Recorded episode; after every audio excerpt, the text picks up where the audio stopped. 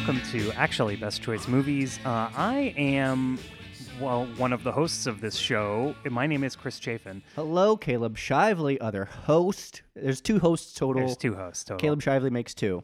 Uh, I was tripping over my words because I forgot to say that it's the, the world's only only movie podcast. You're listening to Actually Best Choice Movies, the world's only movie podcast. Uh, every week we tell you about two movies. One of them is old, one of them is new, and uh, they go together in some way, They like uh, like pasta and s- pasta sauce. Oh yeah, a good thick, meaty if you eat meat, non-meat if you don't eat meat sauce. You know what I I don't I don't eat meat really, and I like to use the uh, those crumbles. You know those fake meat. Oh, sure, sure, crumbles? sure. That's great. That's I'm glad great they started sauce. selling those in actual crumble form, like Morningstar has. right instead of having to crumble it yourself Yes, exactly. manually. yeah, I'm I'm sick of doing crumbling myself. Tired of taking fake meat in your hands and rubbing it until it Oh crumbles. God, I'm so tired. If I, if it's an infomercial, it's me doing that, and there's a big X over me when I finish because I like fucking burn the house down. Um, so this week on the show, we're talking about two movies. Like I said, were you not listening? They are uh, Bacurau, a movie from 2020. yes, it uh, well premiered last year Well, at Cannes, yeah, right. but it's in theater. Aw, it- it's, streaming oh, now. yeah, we'll talk about all this stuff. And um, the other one is uh, John Carpenter's Assault on Precinct 13, which is from what six seventy 1976. 76. I I was I was for, gonna say that for the record. Nice. Um, that's all this week on actually best choice. Movie movies.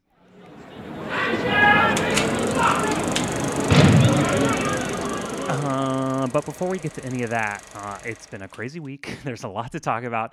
Um, can I just get before I ask you what you were watching, Caleb? Can I just say so? Obviously, we're still in the middle of the coronavirus pandemic. We're all on lockdown, and so we're only able to talk about Bacurau this week because this really cool thing has been happening where uh, lots of distributors and movie theaters have figured out ways to stream new movies um, to your home. Bacurau is kind of an interesting one because they're partnering with uh, movie like art house movie theaters all around the country via the distributor of the movie Kino Lorber. Kino Lorber, yes. And so they're a percentage of the money is going back to your local art house theater and but you watch it on Kino Lorber's site. So for us it was BAM uh, and this is like a great program. I want to say this is like Yeah. fantastic.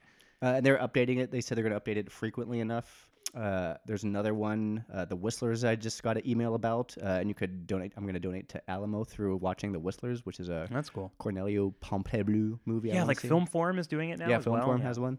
Um, but so having said that, um, what have you been watching this week, Caleb? Oh, uh, you know what? Honestly, I've been watching so much that honestly, it honestly has been all a blur. Especially with like TV shows, I finally started watching The Leftovers, which is good. Oh, you started The Leftovers? Yeah, I just hit season two, which season two theme song hits that flex hard. I don't, I don't remember at all. Oh, okay. Uh, anyway, But I, I was good. I watched season two until about halfway through, and then I, it was too depressing, and I stopped watching it again, which was my problem with the first season. But I eventually powered through. Uh, it's interesting enough. I like character actors. Uh, Ann Dowd, amazing. Yeah, sure, Um, fantastic. Yeah. but movie wise, I did stumble onto a fun back to back just randomly. I got to watch uh, Jonathan Demme's Married to the Mob. They used to be your friends. Now all of a sudden you can't stand them? That makes me look bad. How am I supposed to get ahead in the family, huh? The same way you always have. Lie, cheat, steal, kill. It's very funny. You're a comedian now, huh? I should call Ed McMahon, and get you on fucking Star Search. Uh, Michelle Interesting. Pfeiffer, uh, Jonathan Demme. It's one of his more slapsticky movies. Did movies. you say you got to watch it? Uh, Like, what through, was it? through uh, the, the DVD I get through Netflix? Oh, interesting, interesting.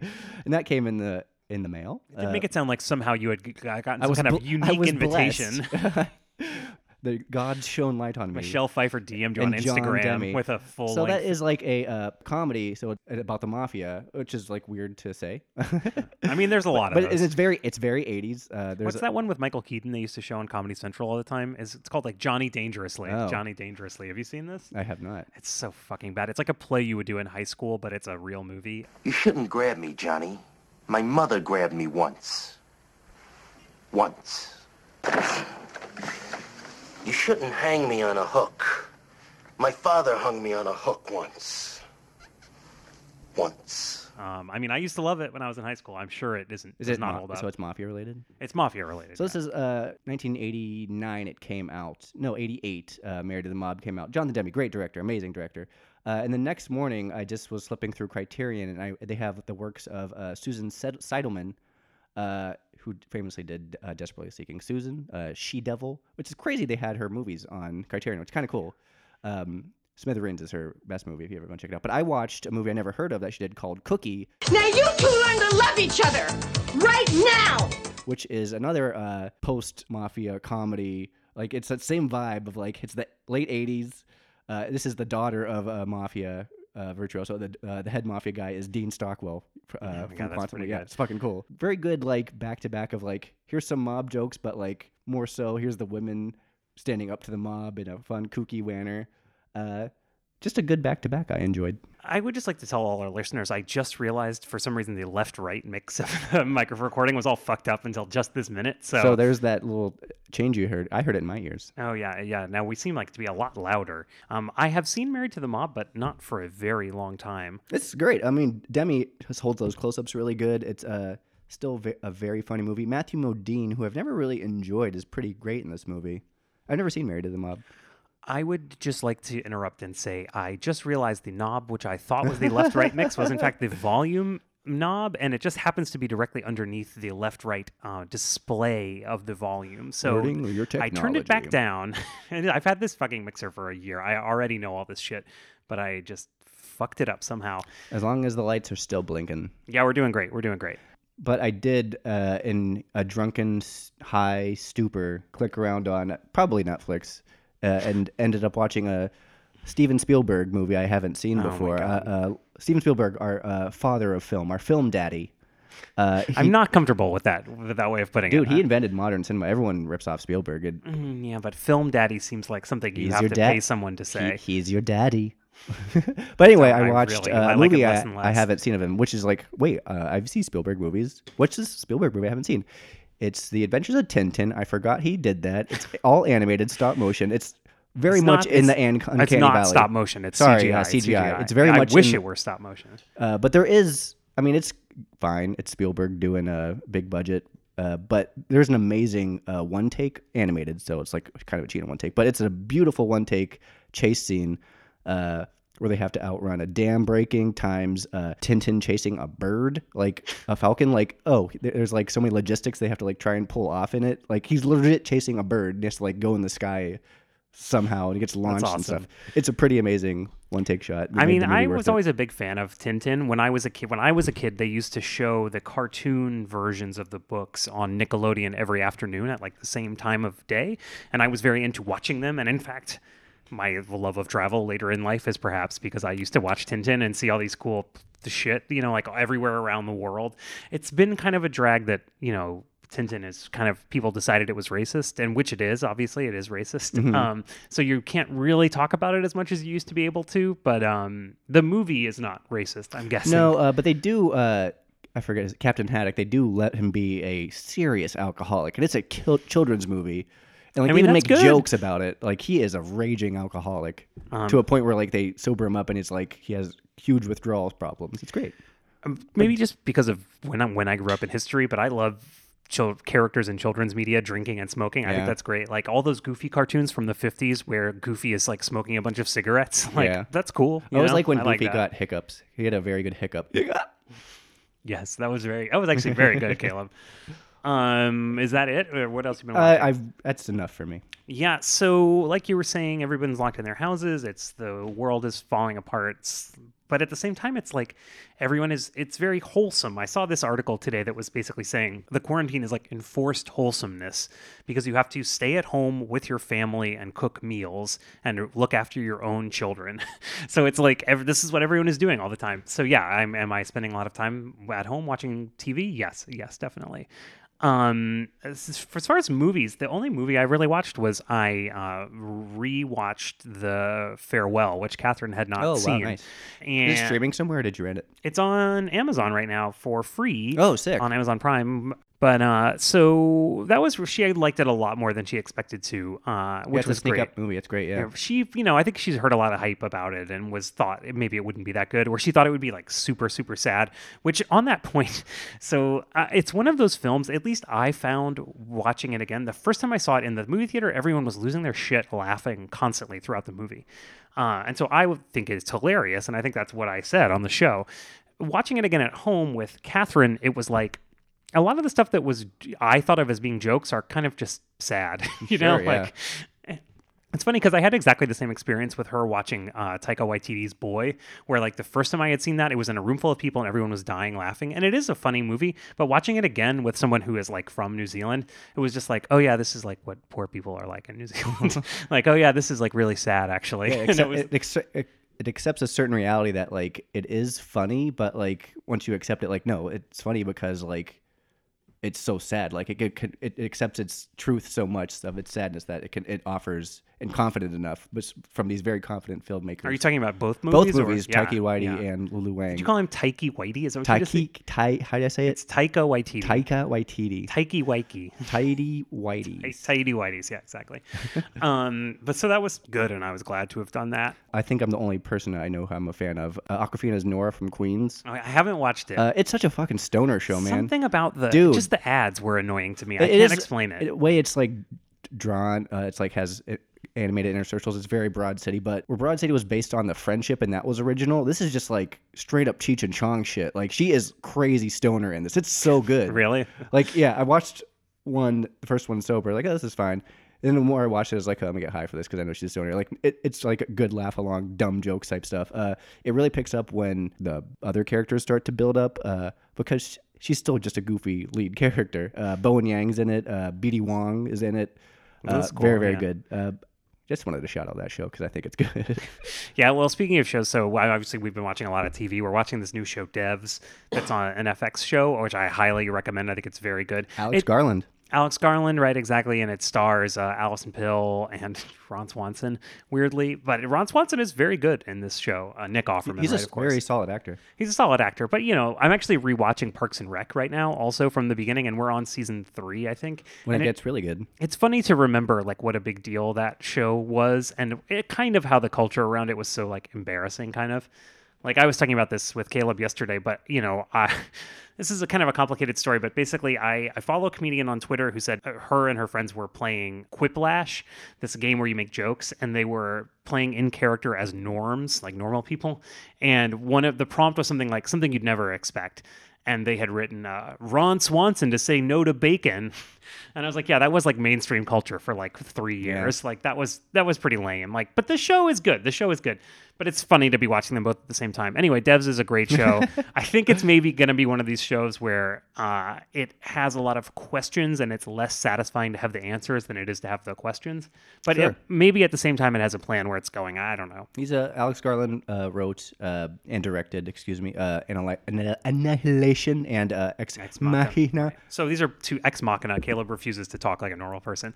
You're right. He, mm, uh, I'm pronouncing it uh, pseudo correctly. Sure. Yeah, that's sure.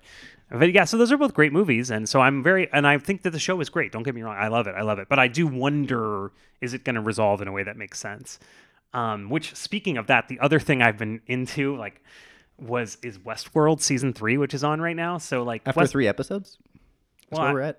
Three yeah, episodes? three episodes. We're at three episodes. Yeah, yeah, yeah. So season one, I watched and it was like, okay, all right. I mean, I was into it, but by the end, I was kind of like, okay, what the fuck is happening? And then season two, I watched four episodes maybe, and I was like, this doesn't make any fucking sense. This show is like completely off the rails, and I have never watched the rest of it.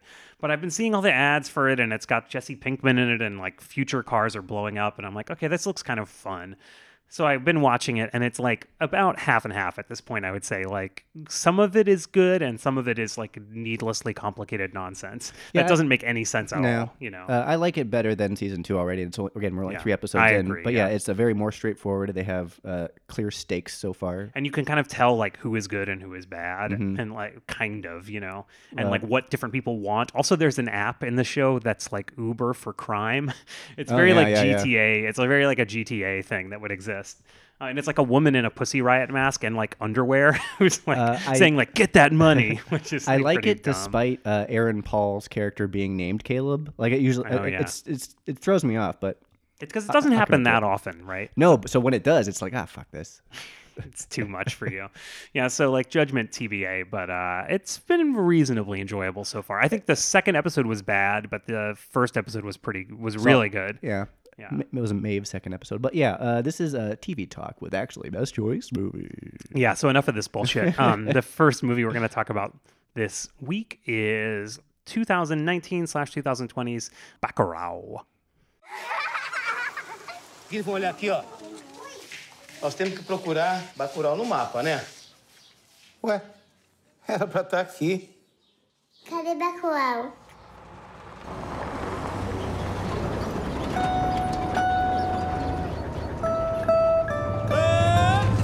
Going into Bacurau, I didn't know much more than that it was some kind of Brazilian political satire and starred, or so I thought, longtime genre character actor Udo Kier. Right? So this is what basically what I knew about it. Um, so imagine my surprise when I started the film and spent an hour watching a charming humanistic character study of life in the Brazilian outback, a dry, arid place that's often called the, the Wild West of Brazil. Um, the titular village where the movie takes place, Bacurau, is what they call a Quilombo, which is a com- uh, community historically created by runaway slaves, uh, which we're introduced to as a young woman. Teresa returns for her mother's funeral. Her mother's kind of the matriarch of the town, and Teresa's left town, but is coming back. Um, so we open with her on a truck going down this em- uh, empty road going back to town. But appropriately enough, the first things we see are empty coffins and a dead body. In Bacurau, we meet people who are, in some ways, a just a collection of stock characters for any Western. There's a sexy outlaw, a wise old teacher, a corrupt politician, a drunken doctor, and even like a cartoonish house of prostitutes. But at the same time, the film does a good job of making these archetypes seem like real people, more or less, um, who we come to know and care about by the time, about literally about an hour into the movie, that um, like wild horses run through the streets, which is the beginning of a series of violent confrontations. So for the rest of the movie, basically the village is pitted against a group of Americans who are very interested in killing all of them. And I do want to talk in more detail about this later, Caleb, but it's mysterious as to who they are or what their motivations are. But in a certain sense, it doesn't matter because um, the rest of the movie plays out as a kind of traditional invasion or zombie movie where there's an, like this kind of unstoppable force of death that everyone in the community has to band together to fight off. Uh, it manages to mix genres like Western horror, you know, slice of life, while also tackling issues like imperialism, inequality, resource scarcity, corruption, drug addiction, maybe even like a critique of the war in Afghanistan and influencer culture, possibly. um, it's not a perfect film, definitely. It has its share of like confusing scenes and muddled plotting. I often said to myself, wait, who is this and why is this happening? And then I thought I would figure it out. And then five minutes later, I'd be like, oh no, I was wrong. It's actually this. Um, it's, but it's certainly an interesting and I would say mostly very well realized film. Uh, Caleb, what did you think about this movie? Yeah, uh, so all these ideas of anger are there and present, and I think that's very cool. Uh, and it has this almost like hip, righteous anger to it. Yeah. Uh, but Like this inequality. like, yeah, right. But yeah, tonally the movie's it's like so spastic and all over the place. Uh, it's just so drastic and different, uh, and like they, they smooth over it with some pretty cool music choices. Like the score is kind of cool. Uh, they do a lot. Uh, uh, there's a weird song drop to open the movie, uh, and there's a little bit of a winkingness to the to to the. It just makes it easier to go down. Like it's like a winking type humor they have to every proceeding about it. I don't know. They just set up good senses of dread. But yeah, it's uh, like you said, starts off very beautiful. Uh, established how it's almost like a socialist paradise. No one has a lot, but what Yeah, they do have, they do share. and they're also happy, and you see like an old Yeah. man say to a bunch of children, like, "Make the most of life while you have it." And it doesn't sound ominous at the time; it just sounds like a beautiful piece of wisdom. and they even introduce uh, early on uh, an antagonist mayor character who they all hate. Uh, this mayor comes in and like literally dumps a bunch of books out of a and dump gives, truck, yeah. and then gives them shitty medicine. It's really funny because of the scene, so they you, you see the inhabitants of Bacurau like on walkie-talkies with each other, and they're like, "Oh, the mayor's coming! Like everybody has to get ready. The mayor's coming." They all hide, and you imagine what what they're going to do is like be there to greet him, but in fact they all hide and Mm-hmm. they refuse to come out until he leaves. they do eventually start screaming at him to fuck off. Yeah, but like that- uh, that's kinda cool. It's That's really w- not what I expected. You know. And it's like stuff like that. It like trickles in, like you said, like the town disappears off the map, and they go look at it on Google Maps and can't find it. Uh, so like the weird stuff start trickling in, and then uh, but wait, but wait, before we get to, I mean, uh, really, like we were talking about how I mean, we were talking about how the how humanistic and how like oh yeah, you know the first half of the movie is. It is like a completely different movie it's from like the a second tourist half. video almost. It's beautiful. Yeah, it's I I was trying to come up with like a good. It's like if Almodovar directed El Mariachi. It's like what this movie is like. Uh, even on budget. Um, yeah, uh, I like I like the f- opening. Uh, it just really gets you, I don't know, bonded with the village and like how nice and serene everything is. You learn like who's Mm-hmm. a dr- like who's a drunk, who's like breaking the law, who like is hooking up with who.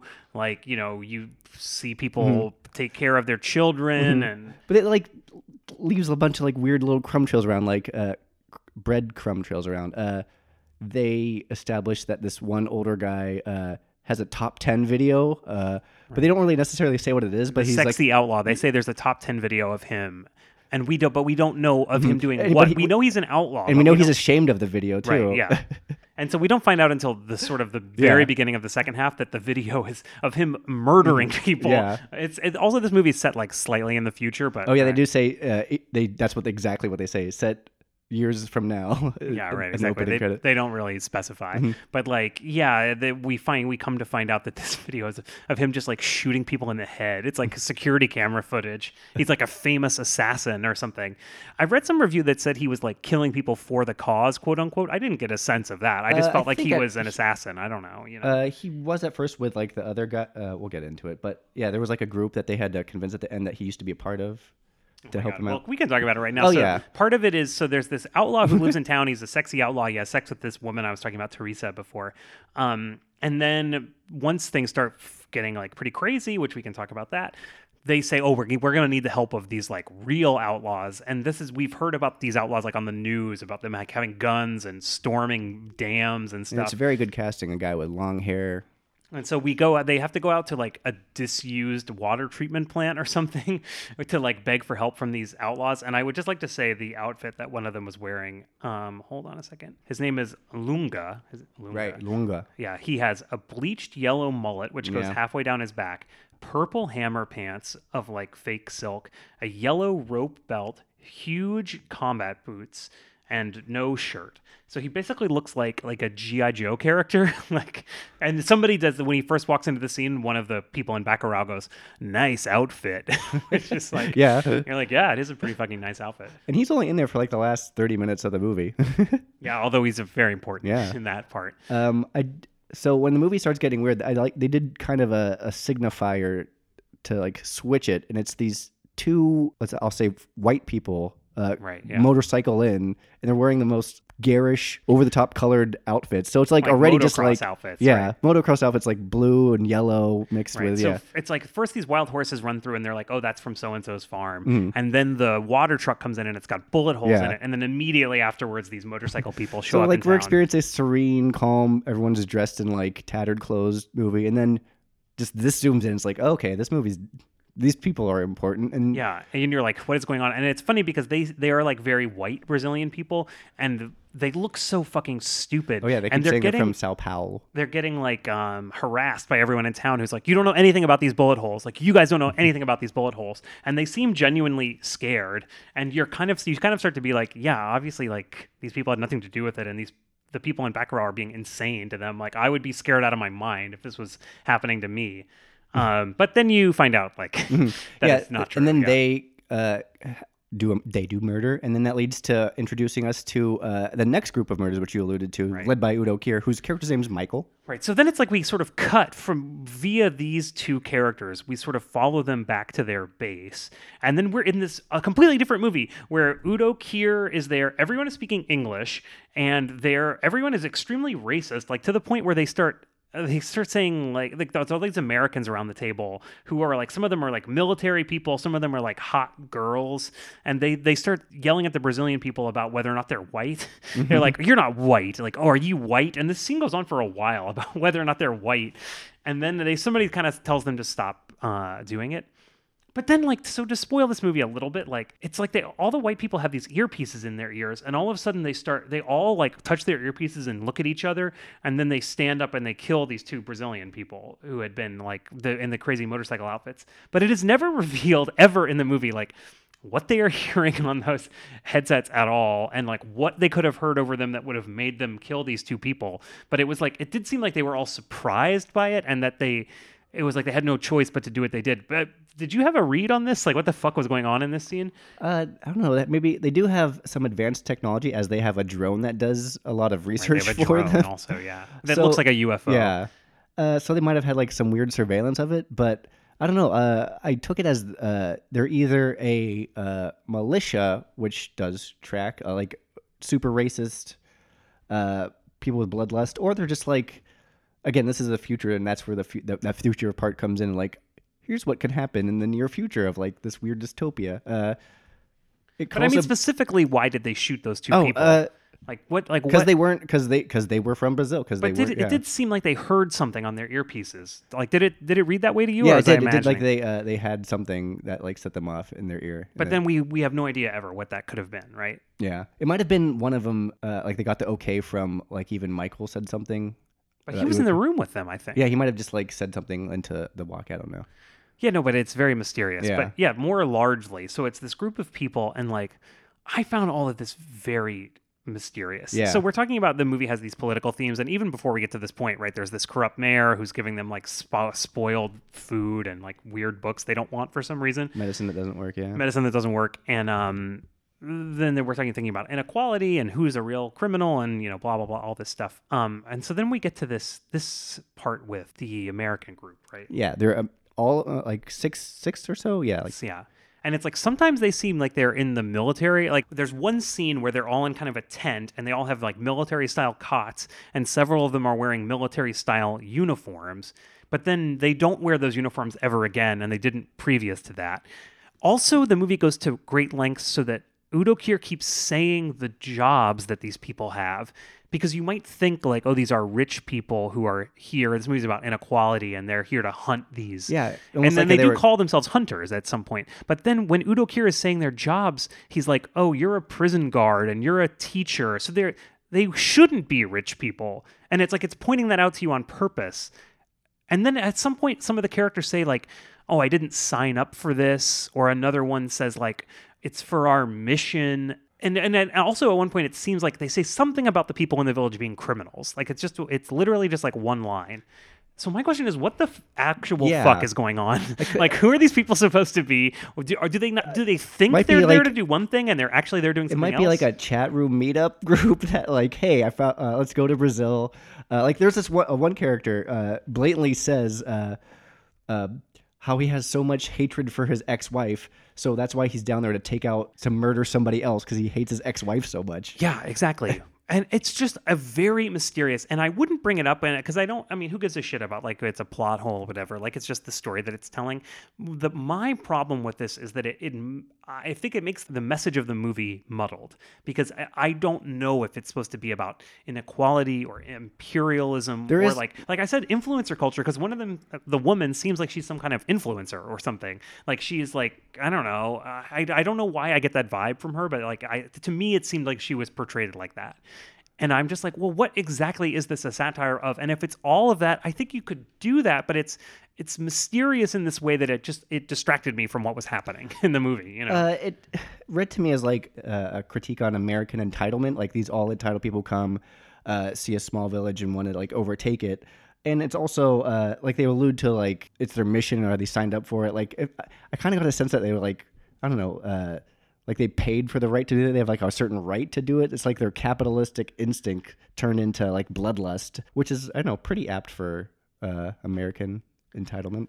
Yeah, I mean, I, I definitely see that, but then I thought it was going to be more like, right, like these are rich people. Yeah, they're then- not rich. They're just like uh, they're Fox News watchers. rich. Yeah. Yeah, they're just right. They're just like Fox News watchers who get to go down and murder people. Yeah, it's uh, your racist uncle uh, getting the opportunity. Like, hey, you want to?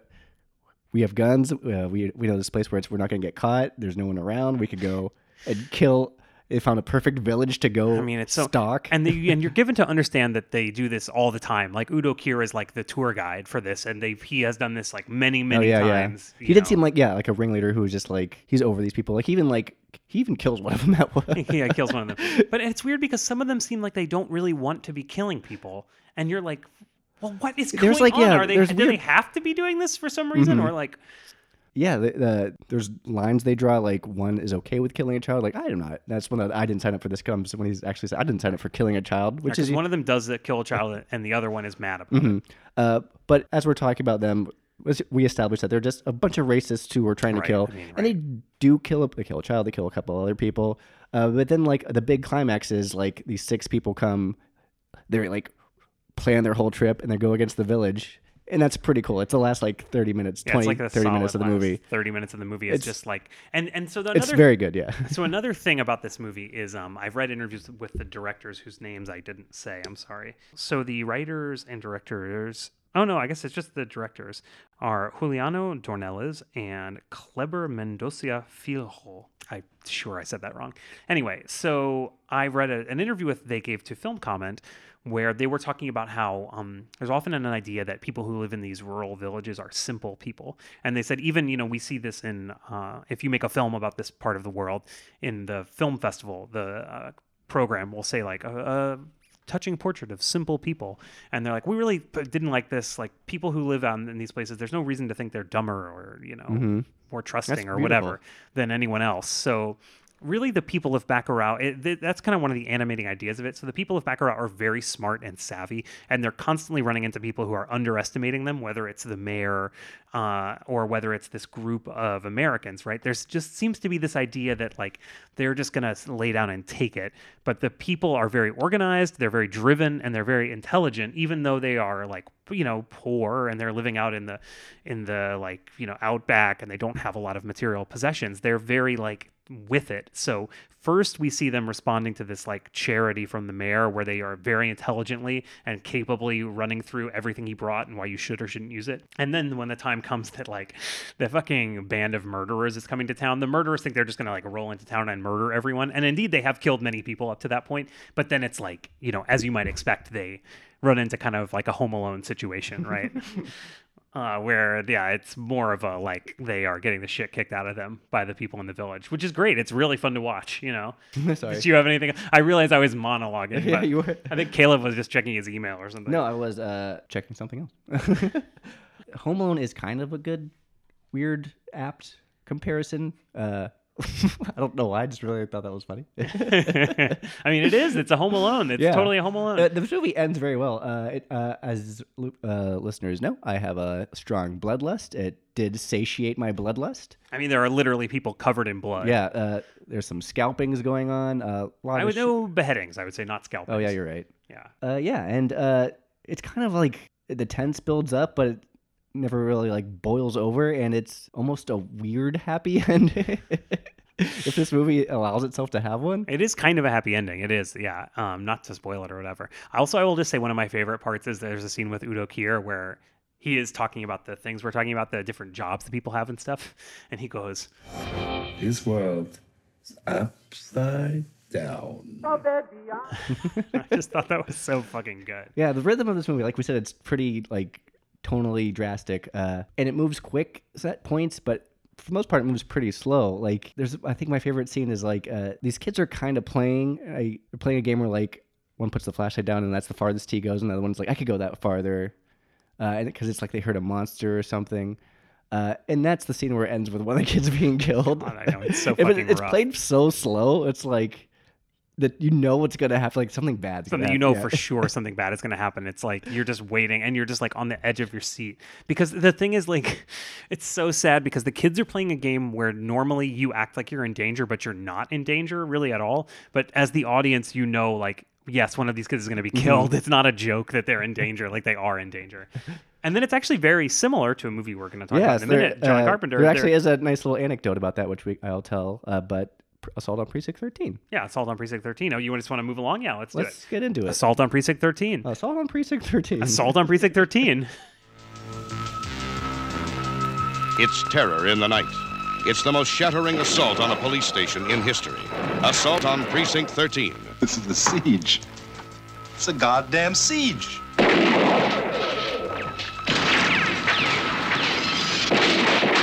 You're gonna stay here and hold until somebody comes. Okay? We're in the middle of a city. Inside a police station. Written, directed, scored, and edited by a then 28 year old John Carpenter, Assault on Precinct 13 was made for under $100,000, a low budget exploitation film with somewhat low expectations. But within those confines of budget and genre, we get to see the halcyon days of a young master at work. The plot is pretty basic. A street gang's killing spree ends up at a police precinct, which is set to be closed at n- that night, where they run into the hey, I'm new at this cop, and a badass enough convict, plus an assortment of other characters. Carpenter definitely uses widescreen shots and an almost sadistic lack of camera winking or humor to build these tense moments of horror and very long and grim action set pieces. uh, often cited as a pre-action movie action movie, one that preys upon the audience's fears of an unmotivated attack. Assault on Precinct 13 was remade in 2005 with Ethan Hawke and Laurence Fishburne, which we won't be talking about because I and I don't think Chris has never even seen it. No, But no, no. Chris, let's talk about this assault. Assault on Precinct 13. Yeah, it's a very interesting movie. So the parallel we were talking about just then is uh, out of basically out of nowhere, or you know, it's there's a it's a scene with a lot of dread, but you don't know exactly what's going to happen. A person um, emotionlessly with a silencer shoots a kid in the chest and kills him. So both of those things happen in in Bacurau and in this So film. uh, let's talk about that scene real quick to just to jump ahead. Uh, it's an ice cream truck scene. Uh, the girl, little girl goes back to like, I ordered vanilla twist. This is regular vanilla, and then shots. We have seen this girl do a million it's cute so drastic, and that is a very uh, was so controversial at the time.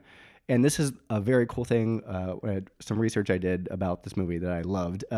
So it was going to get the Assault on Precinct 13 was going to get X rating specifically for that scene of killing a child innocently like that. So they knew that. So he sent them the cut, uh, and he cut that scene out. Got the R. This is John Carpenter sent it to the MPA rating. Uh, they got the R, but did not send the cut with. Uh, he left the ice cream scene in when he sent it to the movie theaters. oh my god, so he just like said "fuck you guys" to that. that's pretty funny. That's how he got out. That's how he got out of an X-ray. That's pretty funny. Yeah. So that's actually one of a couple of connections between John Carpenter and this and uh, Bacurau. Like, so that scene is like obviously a direct homage, I would say. Yeah. And then also there's a scene where it's kind of like a, it's just it's kind of one of the many like lyrical montages in the movie. Um, there, some people are doing capoeira, which apparently spontaneously happened on set. It wasn't planned. And the directors sort of had that feeling you have when you see somebody do something that's very stereotypical to your group, but also something that is true. So they were kind of like, oh, people doing capoeira, I don't know. But then they were like, well, I don't know, it fits in the movie. And so they ended up keeping it in and putting on some John Carpenter music over it. He's put out like basically one album of regular music that this is they used in that scene. those are some direct connections and also i would just say the general vibe of being like a cheap action movie with some other something else going on Or even like how uh, the first half of the movie is all set up, set up, set up, hinting towards uh, dread, and then Right. dread, the dread happens. Yeah, so it's very interesting, right? So the movie basically starts with a bunch of gang members getting gunned down. We see it's this very kind of weirdly artfully shot where you're just seeing the gang members are in a darkened alley and we're the police officers are above them with shotguns and you just see the hands holding the shotguns like the tops of the walls of the alley and the gang members dying, you know, and then you hear like a news report about it that makes it sound like they're like, oh, a gun battle with gang members, and you're like, it just was a bunch of people in the dark getting murdered, right? Yeah. So right away you're kind of like, oh, this fucking sucks. And then we again, I would say like Bacurau, there are parts of it that doesn't make sense exactly. Like we cut to the gang members carving something. They go, what I think they say is six, isn't that what they It say? It looked like a, an A. I couldn't tell what they were carving. but I think they say six, and then they start carving in their arms with switchblades, like really intensely, and then they're filling like a container with blood. Um, and then we sort of just go back to this like policeman who's going about his day, and like he's been assigned to go to this precinct that's closing to help them close up and like look after it for the night. And then, right, a million other things happen that lead to this insane, violent confrontation. Oh, and also there's a, some uh, convicts who end up with them because they're uh, One got sick One got while they were sick, and so they had to transporting, so they had to stop, st- stop at the only precinct they could that was close by, which was this one being closed down. Well, it's very interesting, like er, an example of an early action movie, though, right, Caleb? Oh yeah, uh, so this was 1976. So this was cited as uh, connecting from like more cop action-oriented violent movies of the 80s from uh, westerns, and John Carpenter uh, almost directly lifted the plot of this from a movie called uh, Rio Bravo, which was a Howard Ho- sure, yeah. Rio uh, Howard Hawks film from '59. Uh, that was with John Wayne and Dean Martin. They were a sheriff and a deputy. They were fighting off a gang trying to free the boss in prison. my rifle, my pony, and And you combine that with uh, another uh, late 60s movie uh, that we've talked about on the ABC podcast, uh, Night of the Living Dead, Oh, uh, sure, which yeah. is an amazing movie. It Uh, is like Night of the Living Dead, right? Yeah, he said he definitely he lifted. Uh, he wanted his uh, the street gang, which is called uh, they're named Street Thunder. Tight, tight. He, he wanted them to be uh, have no have no real dialogue. Uh, they just he just wanted to be relentless and deliberate. As they like see, and seemed uh, numerous, where they just attacked this precinct. Right. There's Uh, like a limitless number of them. Mhm. And like the Night of the Living Dead, there's a lot of scenes of them just like breaking through doors or windows and just like arms Mhm. coming through and people just shooting and trying to stop Mhm. them. Like it's very similar to that. Very similar to that, but they do die, and there is so much blood in this movie. So much blood, yeah. And also, like Night of the Living Dead, they're also slow. They're oddly They're slow. slow. There's a guy where a guy just straight up outruns them to get to the precinct. that is true. They were chasing, and he's not even supposed to be a cop. He's just like a dad. yeah, he's And he's the dad of the kid who got told. Yeah, Yeah, he just run, outruns like six gang members to get to the police station, which is pretty funny. Yeah, I mean, so this is correct me if I yeah, if I say anything wrong, but this is John Carpenter's second movie after Halloween. Uh, no, this was before Halloween. oh, it's before Halloween. Yeah, Halloween was 78. Uh, this is after Dark Star, which was Ah, okay. 74, which uh, he had a big falling out with the co-writer of that movie. Uh, he always says Assault was his first movie because it was he did it more solo. It was Mm. his film. I read a little bit of an interview. I forget the guy's name who he did Dark Star, but he- the guy from Dark Star hated Assault so much, and he said like he put that in there because he hates me. Like he was uh, he did the You're So Vain. That's pretty funny. I mean, I'm sure he's right though. I'm sure he's right. Probably, yeah. Um, but it's interesting because like right, John Carpenter has made a lot of horror films, right? So this movie is not a horror movie, but it, it at the same time it is a horror movie. I mean, it's very much like a John Carpenter movie, it's, right? it's super fucking tense. It's Uh, very tense, like you're saying. the The bad guys are n- limit numberless and relentless, Mhm. and they, they even say at one point they don't even care if they die. You And know, like, yeah, uh, and he there's uh, he does this with Halloween too. Uh, there's hardly any moments of like you're relieved. It's always just like it's, about to happen. It's about to happen. It's tense, Uh, yeah, and it's in like real time, basically, right? Yeah, I mean, yeah, yeah. It's, It's certainly like the over last the course half of, the like movie. uh, the movie's an hour and a half. It's probably even like the the first uh, maybe like 45 minutes of the movie. They even put a clock up of like Oh, now it's seven o'clock. Now it's uh, so and so o'clock. But But, like the like last half is like yeah, probably like two hours. Yeah, like once the assault starts, it's like it's not exactly in real time, but it's Mhm. close. He just knows exactly what to show you. Uh, he had a very uh, good sense of like, okay, this is what is uh, going to work for me right now.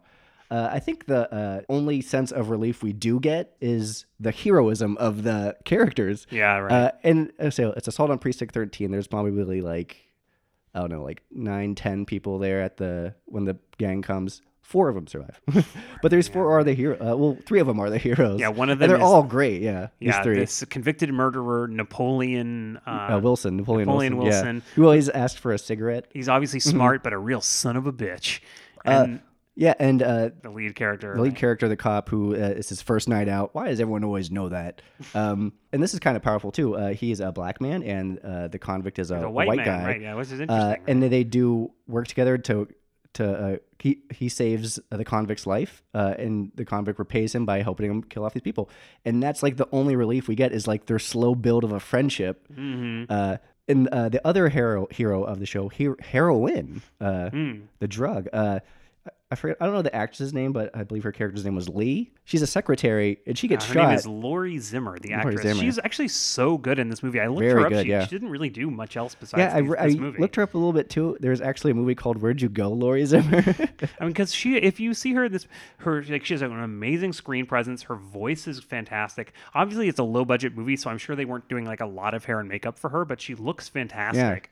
And and she's like acting very well in this action movie. It was uh, I would thought she was. Really she's not great. a damsel in distress. She's in distress, and she's a damsel. She like shoots people in the head with a revolver. Yeah, Mhm. she's fucking Uh, awesome. So she, yeah, she survives at the till the end. Uh, the other secretary doesn't. and She gives a nice speech about it. But uh, yeah, she even gets shot, and still like, oh man, let's get you to at the end of the movie. Like, man, let's get you to the hospital. And she just refuses medical They're- attention. After she gets shot, they go, "Oh, you've been shot. Uh, like, how is it?" And she goes, "Hurts like hell, and I can't move it." Which is just like such a fucking hard bitten thing to say. Like, I loved it. it's badass. Shout out and John Carpenter's score on this is a very early John Carpenter score. It's uh, I heard it was his first movie. uh, synth, synth, a very synth heavy score, which he's known to dabble in. Uh, it's very methodical and very menacing. Uh, I, I I was really into this score. Uh, apparently, there is a lyric version of the theme song, which I have to look up. Oh my god!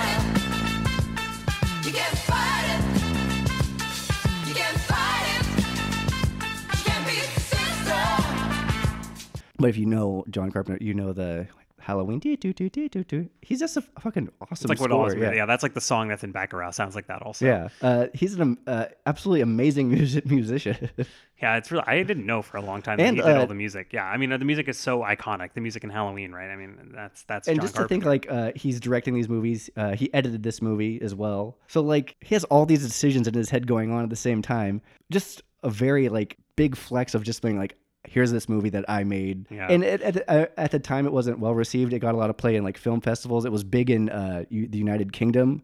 Uh, but then like people started like hearing about it and like, oh wait, uh, this movie is gory and like like I said, like as action movies in the '80s became more like about one-liners and looking at the camera. This was like held up as like, oh wait, this was a movie just as violent that didn't do that bullshit. Yeah, I mean, it's a very well. ma- I mean, it's. I was actually thinking about a movie we talked about that you didn't like that I liked, which was 1917. Jack, I want you to pay close attention to the following over the top eye roll.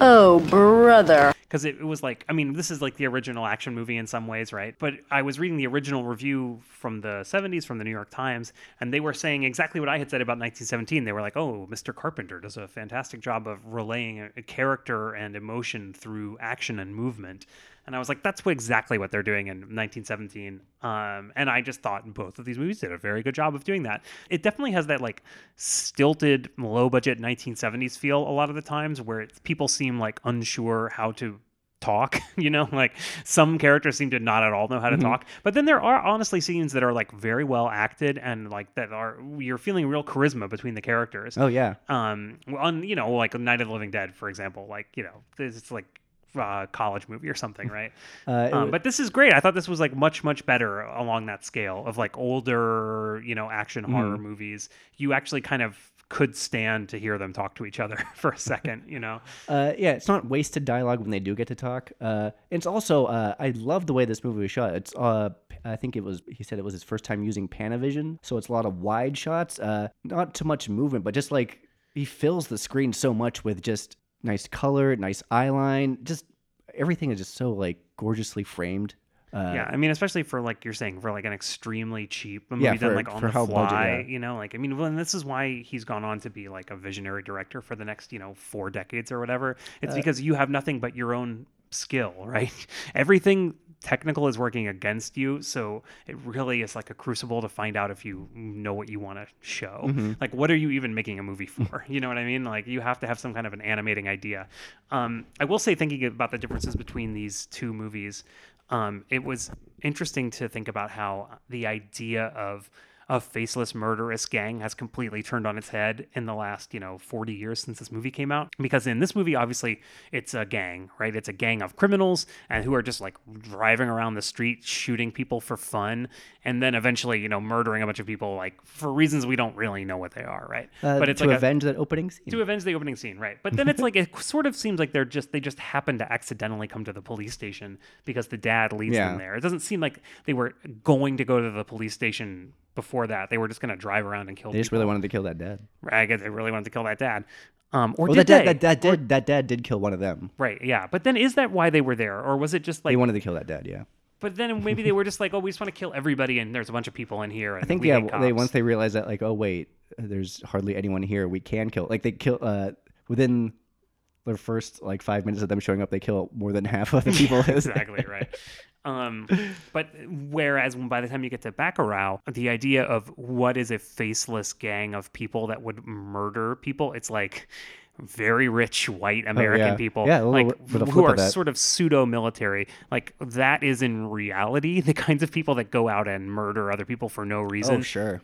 Yeah, I think they did a good. John Carpenter did a good job of saying like they were from all races. Uh, you Yeah, got like right. white people in there. Like okay, good. He's not being racist here. He said like oh, it, it didn't have more of a cult feel to them too. Yeah, they were just like, you know, they were just criminals. They were just a big gang of thugs, but they weren't any particular race or whatever. Yeah, I mean, I thought I was actually very grateful for that Mhm. because in a lot of movies from this time period, they would have just all been black. Yeah. Like, you know, Uh, but man, I it's so shocking when that girl first gets shot. I was honestly not expecting it. I mean, obviously you can tell something bad is going to happen, but I was fully expecting the dad to get killed and for then her to have to shelter at the station. Mm-hmm. And she even walks no, away. Yeah. Uh, and is safe. And yeah, I think I said her line already, but I'll say it again. Like, hey, this is regular vanilla.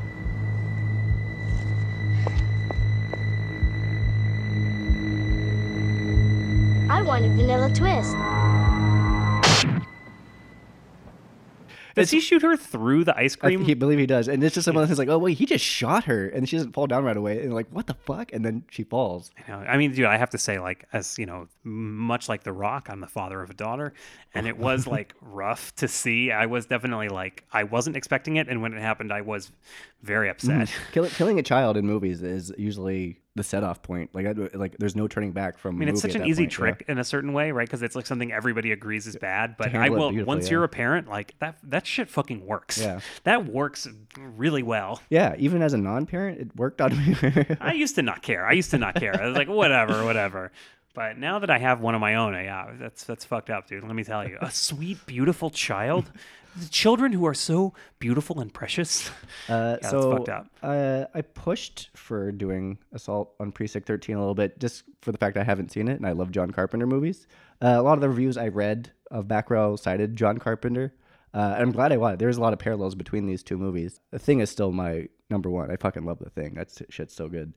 Uh, Halloween. I have actually so never. good. I have actually never seen the Ooh, thing. we should watch it looks too scary for me. Oh, it's so scary. I don't like to be scared. it's so good. Um, but uh, after uh, seeing pre on Pre thirteen, like holy shit, this is one of his like he's again like 28 years old doing this shit. Absolutely amazing. I mean, I cannot believe that. That's yeah, crazy. crazy. Um, so yeah, Caleb, like let's say that if you didn't pick which one of these movies you thought was best, you had to be locked in a room and fend off and dozens of murderous Ooh, attackers. Ooh, do I get a gun or well, I- maybe you have to get one from one of the attackers. Oh, that's true. Um, I like Bacurau a lot. I uh, would recommend people seeing it in this time. Uh, overall, it is a uh, more of a thinking man's movie uh, more than, more than it is an action movie. But it's still very much an action movie. uh, and that like little modal thing. Uh, Kind of lists like let's say drag. It's its own unique thing. It's like jazz music in that way. Oh my God, please! I cannot fucking believe you just said that. Jesus Christ! Everything's jazz music. All right, that's it. The podcast is canceled. I'm sorry. We won't be doing this anymore. Uh, whereas uh, I'm going to pick Assault on Precinct 13. It's more of just a straightforward film uh, that you don't realize is straightforward when you're watching it, and then it fucking hits home, and it's so satisfying as it gets into it, its uh, actual title of Assault on Precinct 13. Yeah, I mean, I definitely agree with everything you just said. I think Bacurau is a very interesting movie, and I think it's worth seeing. Um, but I, I do think those kind of plot problems that I was bringing up, they kind of tip the scales for me a little bit because it, it is genuinely confusing as to what and why his, things are happening at various points. I mean, not to be like a fucking ninny, like that's all I care about. Every obviously everything doesn't have I can't believe you said ninny. podcast Oh, over. yeah. Yeah, fuck me. Um, but you know what I mean? Like I, I, I, I would definitely say Assault on Precinct 13 is a classic film. Very classic. And film. it's it's also like but not really modern anymore because it was 76. It gets in and gets out very quickly, which I always appreciate. It's exactly an hour and 30 minutes. Mm-hmm. the first 42 minutes are set up, and the next, you know, 47 minutes are payoff. Mhm. And that are 48 minutes. And that is the whole movie. So, like, that's great. I think that's great. Uh, so I would definitely go with Assault on Precinct 13 also. A rare instance that we pick the old movie. We almost always pick the new movie. This is true. Not really. Maybe yeah, I guess do. that's true. Fuck you. Uh, so I don't know. Yeah, I guess that's the show this week, man. Like, if the world still exists in two weeks, we'll be back again doing it in two weeks. You We know. will. Be there, be square. Yeah. Okay. Goodbye. Bye, love y'all.